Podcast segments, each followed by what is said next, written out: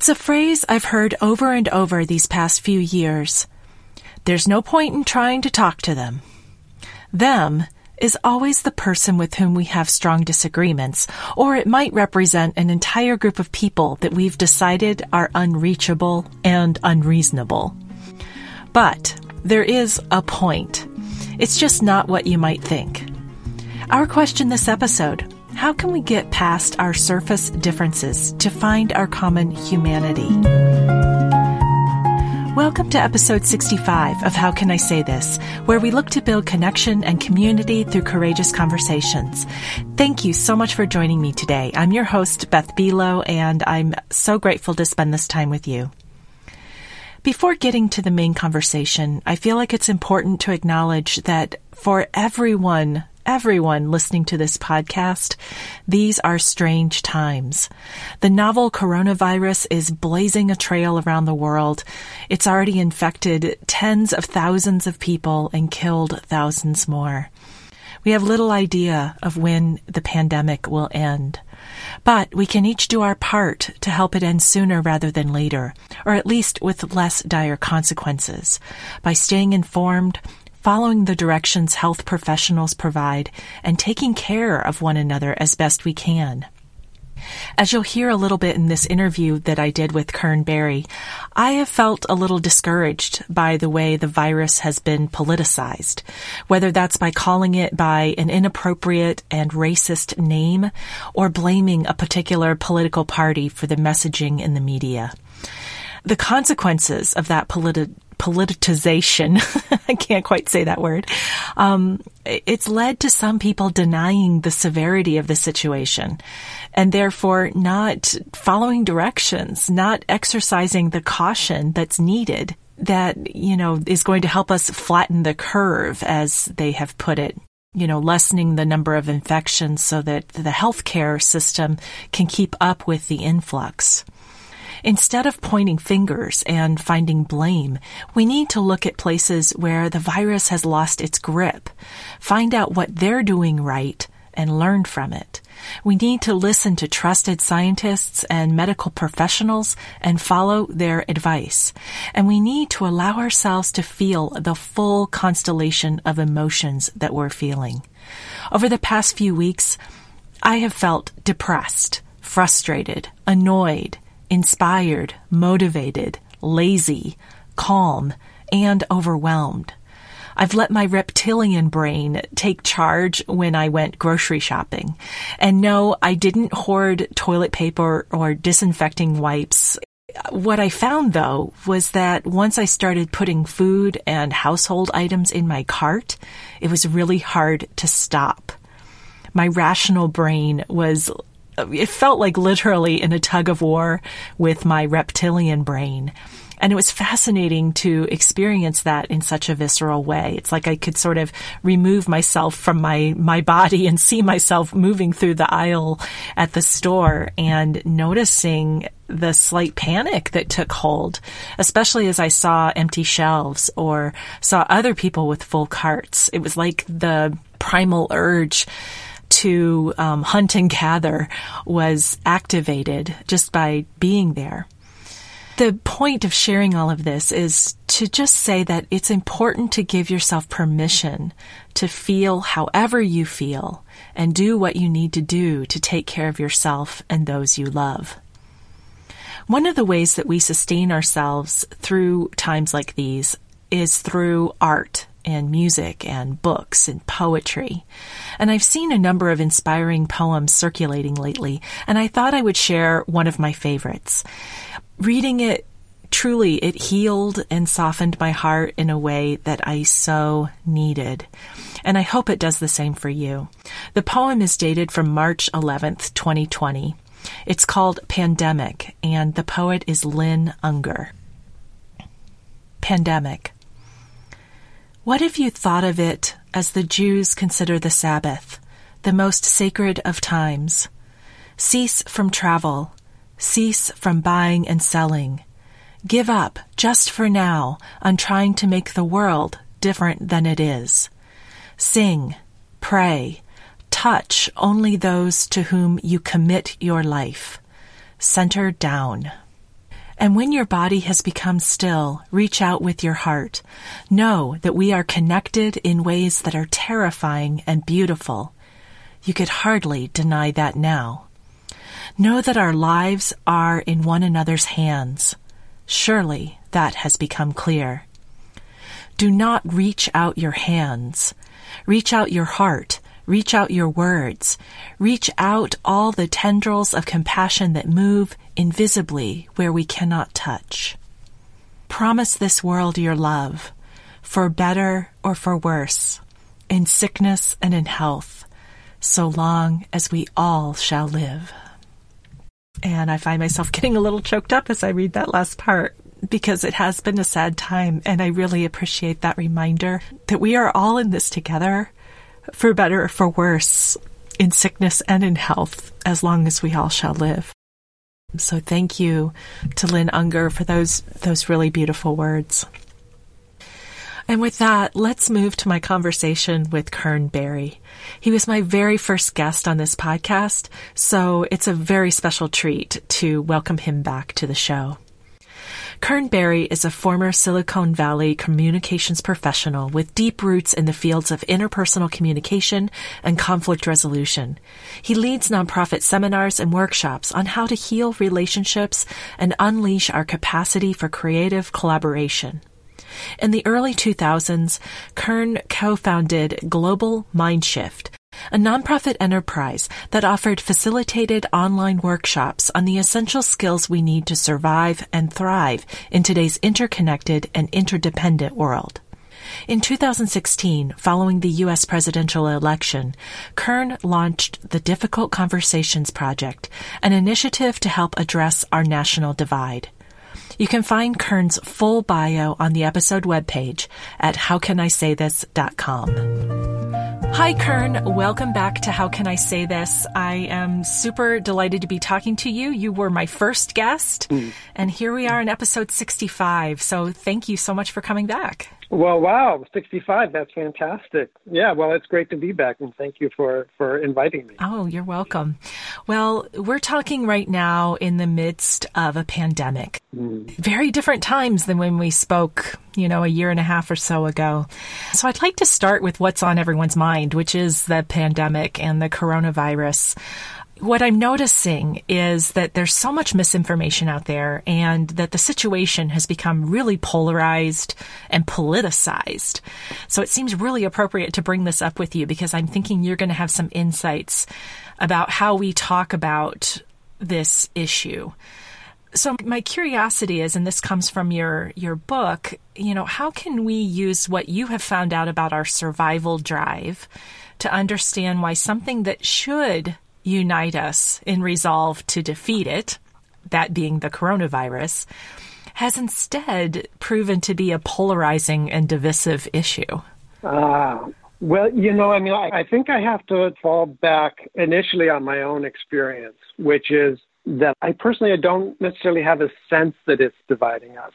I think when it first began, you know, there was questioning, is it a hoax? Is it just an excuse, you know, um, for those who are, are not Trump fans, you know, to further undermine his presidency, et cetera. Um, and my sense now is I, I feel like, you know, people are starting to get on board. They're starting to re- recognize this is real. There's less less the question of whether it's really happening or not. So, I, I so you know, maybe I'm not looking at the uh, at all the media that you are looking at. That that's quite possible. But my personal experience is that I feel like it's actually um, more unifying than dividing.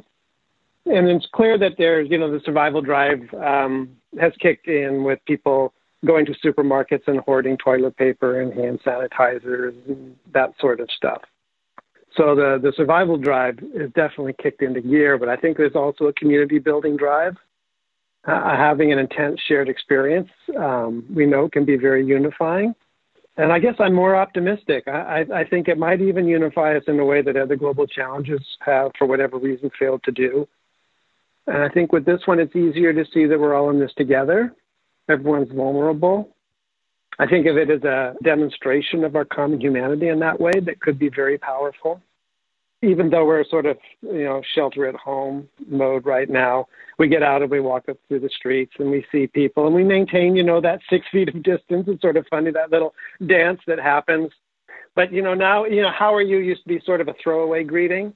And now it sort of has taken on a new, deeper meaning because we kind of, we all have this shared context now. We know that when we say it, we're talking about something that is actually very um, serious and, and has, has a lot of meaning for people.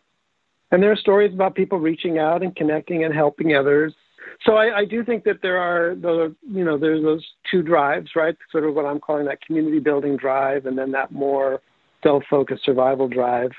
And I think we just need to decide which, to become aware of the impulses, right? And to decide which one do we want to nurture. You're reminding us that there's a choice um, about mm-hmm. how we respond, mm-hmm. you know? Yeah, yeah. This is where mindfulness can be really helpful. You know, you wake up each morning and just sort of remind yourself of those choices.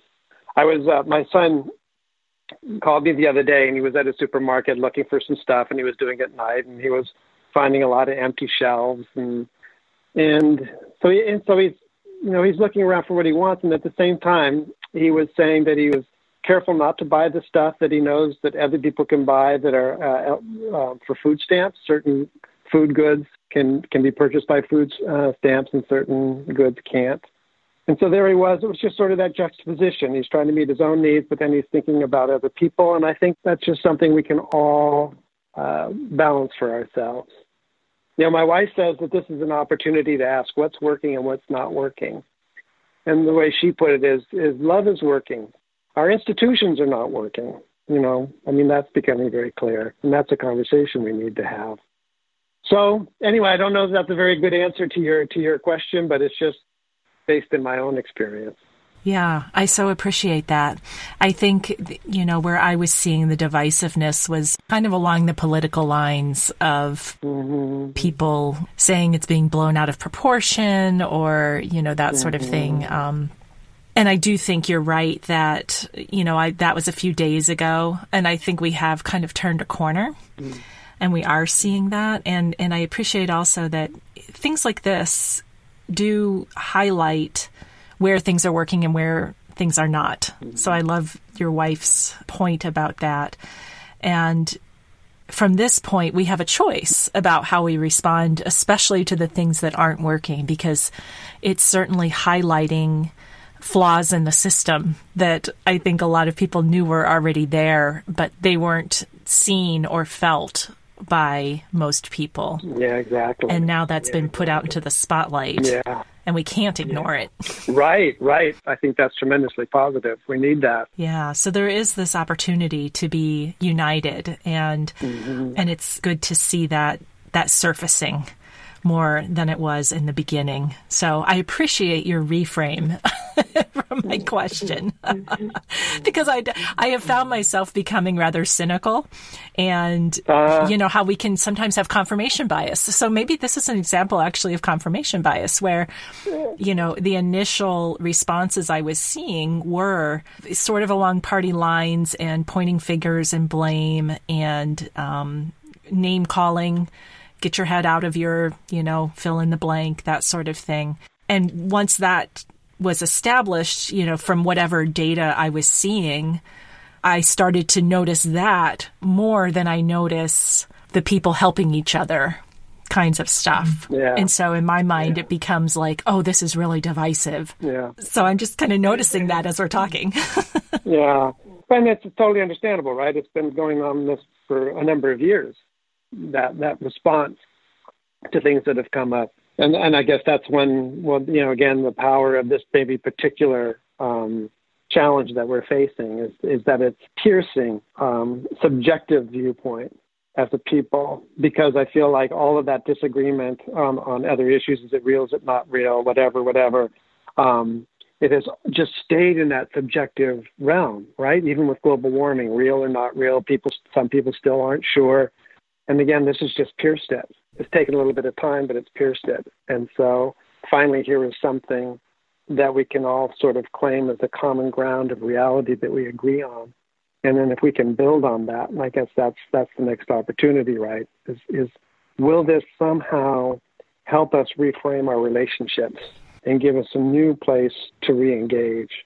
And I don't know if it will or not, but I think that's a possibility. Well, I share that hope with you for sure. Mm-hmm. So, well, let's um, thank you for addressing that. It feels like it's the, the elephant in the room for any conversations, yeah. like something that has yeah. to be cleared yeah. and acknowledged. Um, yeah. And it does lead, you know, it is connected to what we're going to be talking about. So I want to kind of step back and, and talk about difficult conversations. And this is almost a, a building on that very first episode that you and I spoke about. And what I've noticed is that it, it often seems that it's almost impossible for us to zoom up and see past our immediate, you know, in the moment feelings and needs. And that causes us to cling to our positions with such ferocity that conflict is almost inevitable in some cases. And this uh, now I'm conscious of sounding like the cynic or the pessimist, and I don't mean to be. I'm like, oh my gosh, I'm just like conflict everywhere. But it, it is part of what, you know, we have been seeing. And there's plenty of commentary out there that is talking about how sort of conflict is much more present now than it maybe was ten years ago or, you know, that sort of thing. But, um, or at least we're more aware of it. Mm. So how can we shift from that short-term survival mindset and, and strategies that we create to a perspective that takes a more productive long view? Mm. Well, that is a very deep question. And and I think to a certain extent, it's it's a complicated question. In thinking about it, you know, I, I think, like you said, you know, to stand back a little bit, that to, to first just acknowledge that our society is really structured to promote short-term thinking. And it does this in a number of ways. And one way it does it is, is by creating fear. Most people, right, are, are economically insecure. You know, there's a fear of losing our job. If we lose our job, we lose our home. Then we don't have enough to eat. We can't get medical care.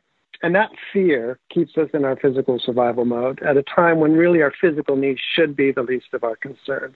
A huge part of the picture for me is how have we structured ourselves, how have we structured our society to actually promote fear, and, and not just fear, but other elements that are associated with our survival drive.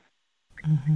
And so you have that going on. And at the same time, we have these challenges that we're becoming increasingly aware are wholly inadequate to meet. That for long-term challenges, short-term thinking works against us, not for us, you know. So at a time when we really need to be present, to be creative, to think strategically, to cooperate with others, um, none of that's possible when we're caught in our survival drive.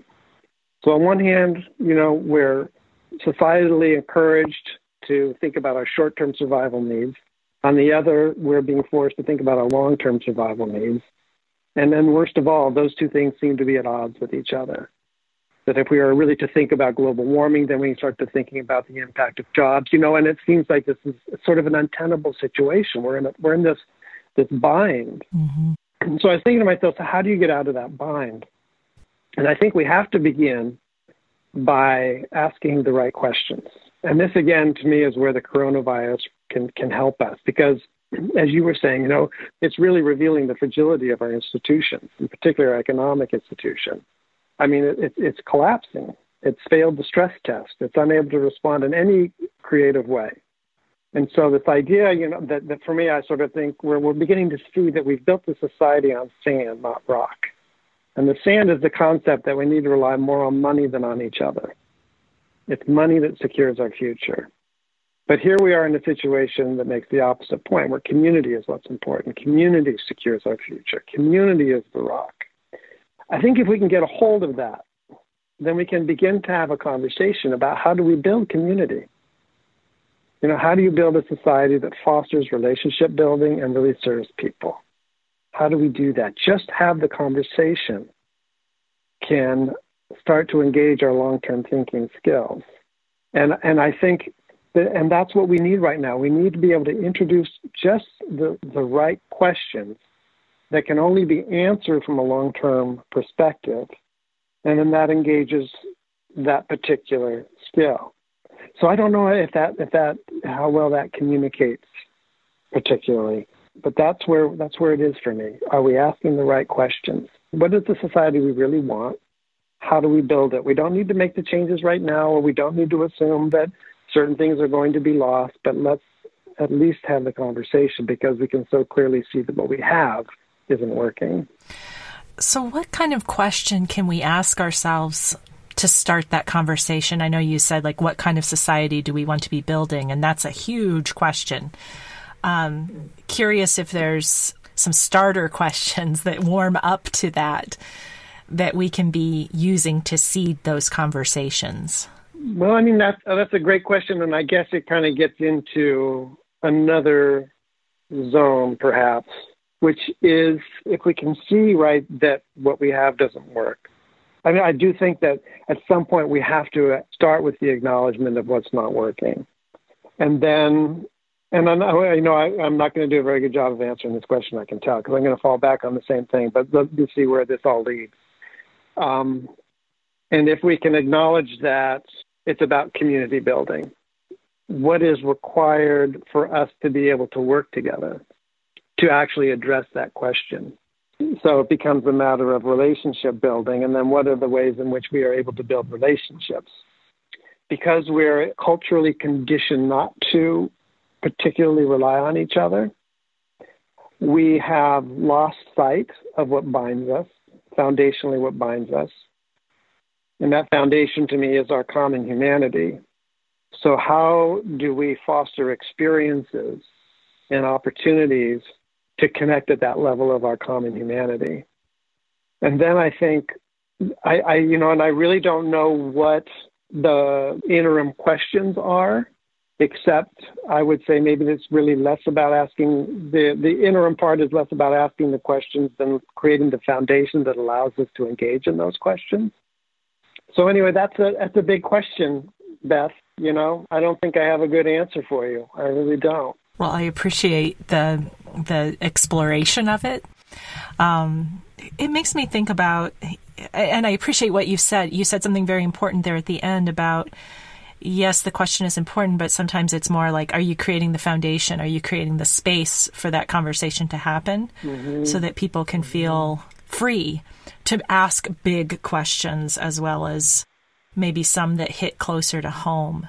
You know, and I'm even thinking about a conversation with a neighborhood association, mm-hmm. you know, where it starts out, what kind of neighborhood do we want to have? What kind of neighbors do we want to be for each other? Right. Um, right. If aliens were to visit us tomorrow and observe how we interacted with one another, what would they see and what would we want them to see? Mm-hmm. So to me, those are, those are some things that popped into my head as you were sharing that could be, you know, gateways to the conversation that keeps it on that, that also emphasizes that community level that you were just talking about. Right, right. I was at a, a an event, uh, this was several weeks ago. They were having a conflict in their neighborhood about leaf blowers, you know, these things that are noisy and, and tend to... The noisemakers? yes, yes, yes, noisemakers, and they tend to be gas-powered, and they're kind of stinky. And, and you know, and I was thinking, I was reminded, we had, we had neighbors next door to us that, that could have been like the world's worst neighbors.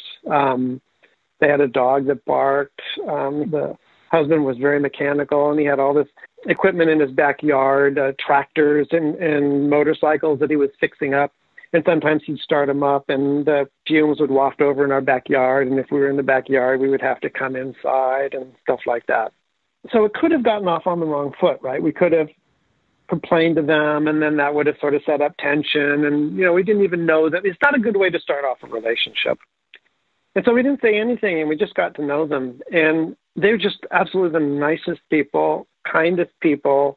Um, and we, we just we just came to love them. And so when he was, after that, once he was working on a project in his backyard, and the fumes were coming over, and I would walk inside. I was not walking inside out of irritation. I was walking inside out of a love for him. I want him to be able to have that time to do what he wants to do. And so my motivation totally changed from sort of being irritated and put upon to saying, this is me loving my neighbor. Those are such two different frames to come at a situation from. One actually feels bad, the resentment, the put upon this, the, oh, poor me. And the other one feels really good. To feel like you are loving somebody feels good. And I think we tend to think that that is the kind of relationship we can only have with family members pretty much, right? Or the closest, closest of friends. But we can have that with anybody. And I think, so when I think, maybe if I get back to this, I would think like, what kind of society do we want to build? And what could we be doing in the interim? How do we learn to love each other? To love the people that are right next door to us, two doors down from us, three doors down from us. What does that mean? How would that change our interactions? Do we even know that that's an option for us? A friend of mine talked about falling in love with each other. And that falling in love tends to have such a romantic notion that when she says it, it's a little bit like, oh, wow. But she's right. It is. It's falling in love. Let's fall in love with each other. So anyway, so that just kind of brought me around to that other thing. And it's not necessarily, you know, the, the easier questions, but it is that very tangible, difficult, necessary action that we can all take, which is figure out how do we love each other. Yeah, and, and we always need to acknowledge with this that this is an ongoing conversation that is complicated and messy, and there's no magic pill or easy answer. Um, the the answers and the response, or I should say the responses. I don't even like the word answers with this kind of thing because it mm-hmm. def- makes it sound like there's a right or a wrong. But right, right. Our responses to this. Um, are as messy as the questions. Mm. And it comes down to, and sometimes what is, I think it's a Doctor Seuss, you know, sometimes the questions are complicated and the answers are simple. Mm-hmm.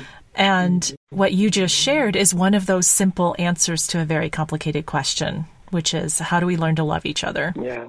Yeah. Yeah. Simple, but not easy. Yeah. Simple, not easy, and, but so powerful, but extremely so powerful. powerful. Yeah, it's amazing how much influence you can have on somebody, even strangers, just by being kind to them. Yes. We're, we're, we're not generally that kind to each other. Yeah. And part of that is also, it's hard to be kind to others if we're not kind to ourselves. Mm-hmm. And that's another mm-hmm. piece of work that I think a lot, I mean, that's another lifelong journey is learning how to be compassionate and kind to yourself. Yeah, absolutely. And then you have absolutely. the reservoir and the experience to be able to expand that to others. Yeah, right, right. Totally true, totally true. So everybody, if you're not in therapy, go out and get in therapy. Well, it is it is interesting, the whole concept, you know, you know, of mind chatter, of that tape we play in our head. Yeah. And often it is so self-critical. And it goes on so often, like we don't even know it's happening. And it happens at different levels. Like, you know, you notice it at one level and you think, okay, I could, and then you realize, oh, it's actually operating at an even deeper level and even deeper level. And where did that come from? And how do you raise it to consciousness so that you're not abusing yourself with that negativity? So anyway, I, I just, I couldn't agree more. We have to figure out how to love ourselves as well. I feel like we could just keep talking about that because things just keep popping in my head. But, um, but I do have a couple more questions. Sure. And here I am with the, the sort of cynic. They, actually, this is not cynical because I think that there's a solution. One thing I hear over and over, I hear it and I see it, you know, in social media and whatnot. There's no point in trying to talk to them. I've seen that phrase repeated and I've heard it repeated so many times over the past couple years. And the them is being whoever is on the other side of the issue that you're on. Right. And it feels like there's a lot going on underneath that statement of there's no point in talking to them. It might be they're feeling resignation, hopelessness, anger, even superiority or self-righteousness, mm-hmm. among other things. So I know that there's hope. I refuse to believe that there's no point in talking to them. So how can we move past that feeling that there's no point? Yeah, I mean, that, that's uh, that's such a critical question. I get that, you know, people will come up in, in the workshop that I do and, and just make that claim, you know, well, there's just there's just no point. And I think the, this might end up getting a little repetitive, but I think the question that we have to answer is why talk to them? And I think there's the assumption there and that there's no point is that, if, you know, my goal is to change their mind and I'm not going to change their mind. And I think if your goal is to change their mind, then I would agree that there often is, there is no point. And I just don't think that that is a very um, strategic, wise or helpful goal to want to change someone else's mind. I think the goal needs to be um, relationship building so that we can work together despite our differences. You know, then there's the point, and that I personally am convinced that the only problem we really have is broken relationships. I think everything stems from our disconnection from each other. We stop seeing each other. We stop caring for each other. And I think it gets back to living in a fear-based, you know, kind of zero-sum society where your loss is my gain. And I've mentioned this too, you know, we we forgot what binds us. That's our shared humanity, our common humanity. It's really, that's the foundation of all relationships. And I think when we become disconnected from that, then the relationship loses resilience. We easily fall apart over really secondary issues. I think anyone who's been married knows how the most inconsequential thing can spark the biggest argument. And it's because there has been a deeper disconnection where the person doesn't feel seen, doesn't feel honored, doesn't feel loved. And so the relationship has lost its grounding. And we know that when people are disconnected, when people are alienated, it's very fertile soil for harmful and destructive thinking and, and acting. We know that. So the point then is to reconnect. Connection is love. I think connection heals, it can, and it, it promotes constructive rather than destructive thinking. So if we can see that the purpose of conversation is at heart to connect, then there's always a point to that conversation, always a point. And you really are, you're you're really helping heal society. And, and one of the things I get to in my book, you know, is, was this, well, I think this fascinating studies being done in, in neuroscience and brain research and neuropsychiatry, this idea that interpersonal integration strengthens neural integration, this idea when we are able to heal a relationship, turn a disconnected one into a connected one, we actually strengthen the neural connections of our brain. And that makes us smarter, it makes us wiser, it makes us more present, it makes us more flexible, we're more emotionally resilient. There's just so many benefits to healing relationships. So there's a whole world out there that we don't even really think about when we say something like there's no point. We've really got to understand more deeply what the point is before we say it's not worthwhile. Absolutely. Yeah. Great point. Yeah. So often what we're saying is fruitless is getting them to change their mind. Right. And that comes from that place of self-righteousness and I'm right and you're wrong. And it's so important to be able to release attachment to that and shift to, like you said, um, focusing on the common humanity. I think that's how we can get over that hurdle. Yeah. And, and to see, there was this wonderful piece I read. I just found it. It was in my files. I don't even know who wrote it. But it seemed to me to be very true that the answers to the challenge that we face are only going to be found in conversation with each other. No one person, right? No one group has the answers. They've got to be surfaced in conversation. So if we really want to solve our problems, then we really need, we need to, we, and, and it's hard work. It's hard work to listen to people that we disagree with, but it's necessary work, you know? Yeah. Well, one of the things I really appreciate about your book, and it's just, I mentioned it in the intro, but just to repeat it, it's called Difficult Conversations, mm-hmm. The Art and Science of Working Together. Um, you share numerous powerful stories that illustrate how being willing to have difficult conversations has the power to transform.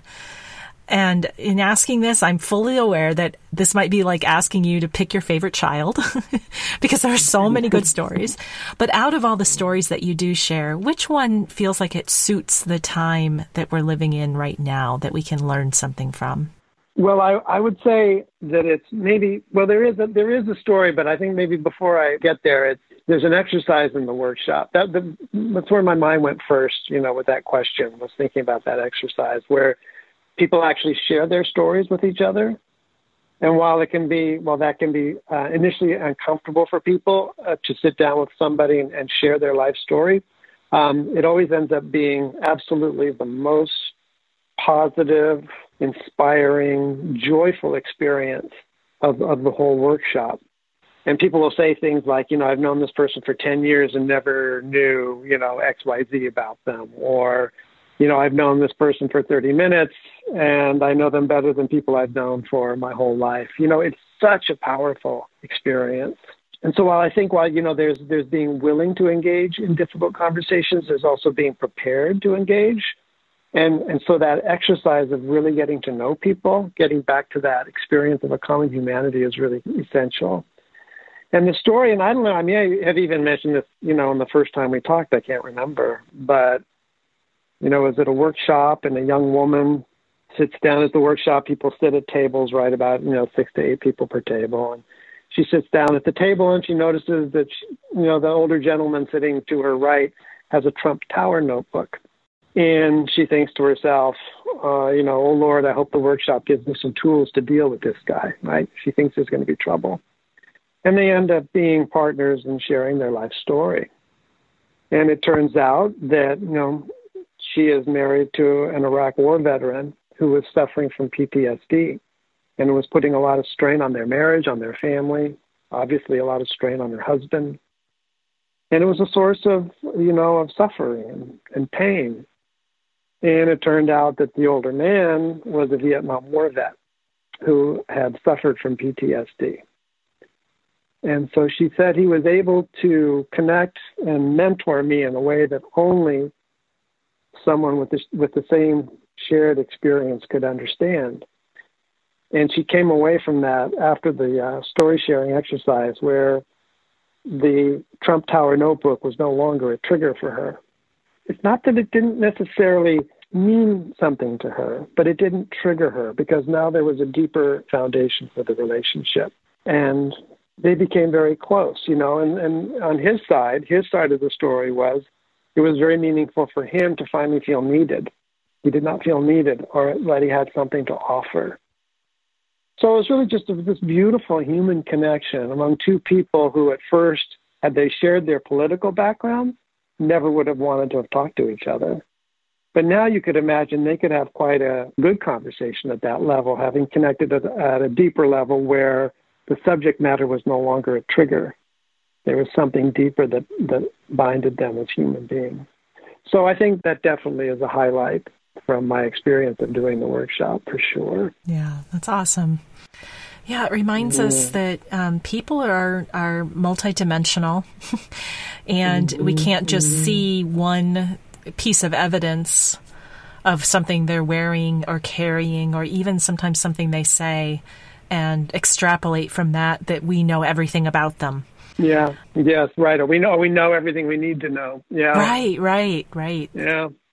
Well, you know, and this is on a, this is, and forgive me for just taking a little bit of a tangent, but I think we have so many projections on people and, and that really is a problem. And, and one thing that I have noticed in doing the workshop that there's something about it that, um, like when I first created it, right, I thought it was going to be for, for liberals.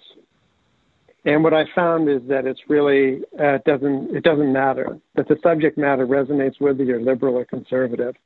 And I think one of the reasons is, is because it just presents information about self-awareness, things we need to know about ourselves, about the dynamics, and it objectifies things. It's not a workshop about a specific issue, which tends to polarize immediately.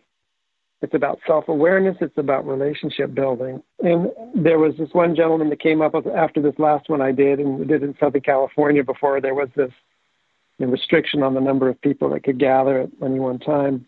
And at the end of the workshop, he said, you know, when the workshop started, I thought it was really important. He's talking to me. He said, I thought it was really important that you declare yourself, meaning where I was politically. That was important to him. Mm-hmm. And he said, but by the end of the workshop, I realized that didn't matter at all. And I thought, that probably is the best, uh, it's not really a compliment, but I don't have another word for it. It was the best piece of feedback mm-hmm. that I've gotten, because I'm assuming for him to even say that, he was probably conservative, right? That he, he didn't know what he was coming into. Liberals tend to have meetings like this or workshops like this, et cetera. So the reason that I bring it up is because I think it's so important to be strategic about how we gather and have the conversations that we need to have. We just, we got to get smarter about it. And I think a lot of people are learning about how to do it. And that information needs to become more readily available. Your work obviously is in the same vein. Anyway, it gives me hope. If we can figure out how to have these conversations, it gives me hope. Yeah, absolutely. conversations will change the world. They do every day. Yeah. Yeah. Every day. And conversations we yeah. don't have also change the world. Yeah. Well, Kern, um, so the book is Difficult Conversations, The Art and Science of Working Together. Tell us about how we can get that book as well as connect with you. Oh, great. Yes. Well, so the book is, is available on Amazon. You can get it either soft cover or ebook. For people who uh, don't wish to order from Amazon, as some people have chosen not to do, you can also order it through your bookstore. Um, they can look it up. It's, it's available for them to order. So that is another way to do it. Um, I would also say I think the ebook version right now is free. Ooh. And then my website is difficult conversations project dot org, and uh, my contact information is there. I'm very easy to reach and happy to answer any questions or, you know, be of service however I can. You know, I don't charge for my workshops. Um, I ask for travel, but this isn't something that I charge for.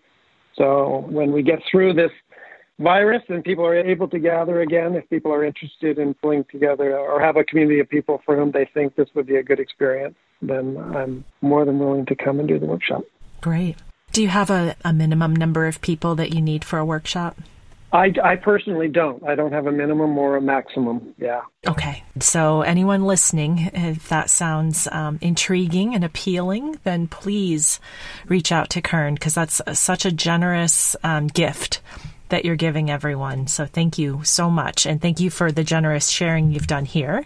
Once again, it was a lovely conversation and full of very um, thought-provoking information and insight. So thank you, and I hope that we'll be talking again. Well, I hope so too, and thank you so much. I really appreciate uh, the opportunity. Here's your call to action. The next time you see someone, whether that's online or in person, that outwardly looks like someone that you wouldn't guess that you had anything in common with, catch yourself in the act of othering them. You might be othering them because of the way they're dressed or their profession, you know, the work that they're doing, the language that they speak, their race or gender, or something as obvious as having a Trump notebook or a Bernie for president button. The othering that we do is us making a conscious or an unconscious assumption that a certain identified group poses a threat to the dominant group. And in this case, dominant could simply mean whatever group that you are part of. Poses a threat sounds a bit dramatic, but it really just means that something in our identity might be challenged by this other person's presence. The next time you catch yourself in an us versus them or me versus you situation, just pause. Take a breath. Remind yourself that they have a story, a complicated, messy, beautiful story that isn't obvious from outward appearances. That story includes joy, love, heartbreak, disappointment, grief, excitement, and pain, just like yours. If you can remember that you each have a story that shares what Kern mentioned, our common humanity and all of its complexities, you can more readily see that person as a member of your group, as a member of the collective common humanity group. You don't have to know them or agree with them to honor the common humanity that you share. And it might be a stretch, but you can earn bonus stars in this little call to action exercise for considering the possibility that if you did know that person, you might just love them.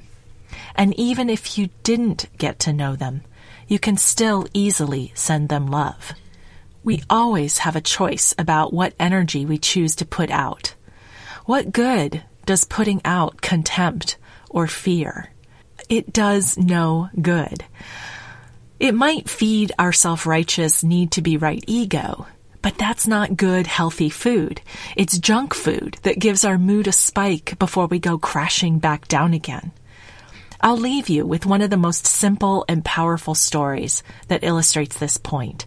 You've probably heard it before, but it's always worth hearing again, and I'm sharing it because I need to hear it again. And it's called The Tale of Two Wolves. One evening, an elderly Cherokee brave told his grandson about a battle that goes on inside people. He said, My son, the battle is between two wolves inside us all. One is evil. It is anger, envy, jealousy, sorrow, regret, grief, arrogance, self-pity, guilt, resentment, inferiority, lies, false pride, superiority, and ego. The other is good. It is joy, peace, love, hope, serenity, humility, kindness, benevolence, empathy, generosity, truth, compassion, and faith. The grandson thought about it for a minute and then asked his grandfather, "Which wolf wins?" The old Cherokee simply replied, "The one that you feed." This is Beth Bilo, and you've been listening to How Can I Say This? You can find past episodes, find out how to leave a review, and learn more about the show at how can I say this dot com. And if you're looking for a dynamic, informative, and thought-provoking speaker for your next, and I will say virtual for right now, conference, meeting, or event, I would love to talk with you. You can email me at beth at how can I say this dot com or complete the contact form on the website. A very special thank you to our podcast producer, Paul Messing, and our theme music is by Brett Anderson. Thank you so much for joining me today. And I invite you to take what you've learned here and use it to speak up, speak out, and speak courageously.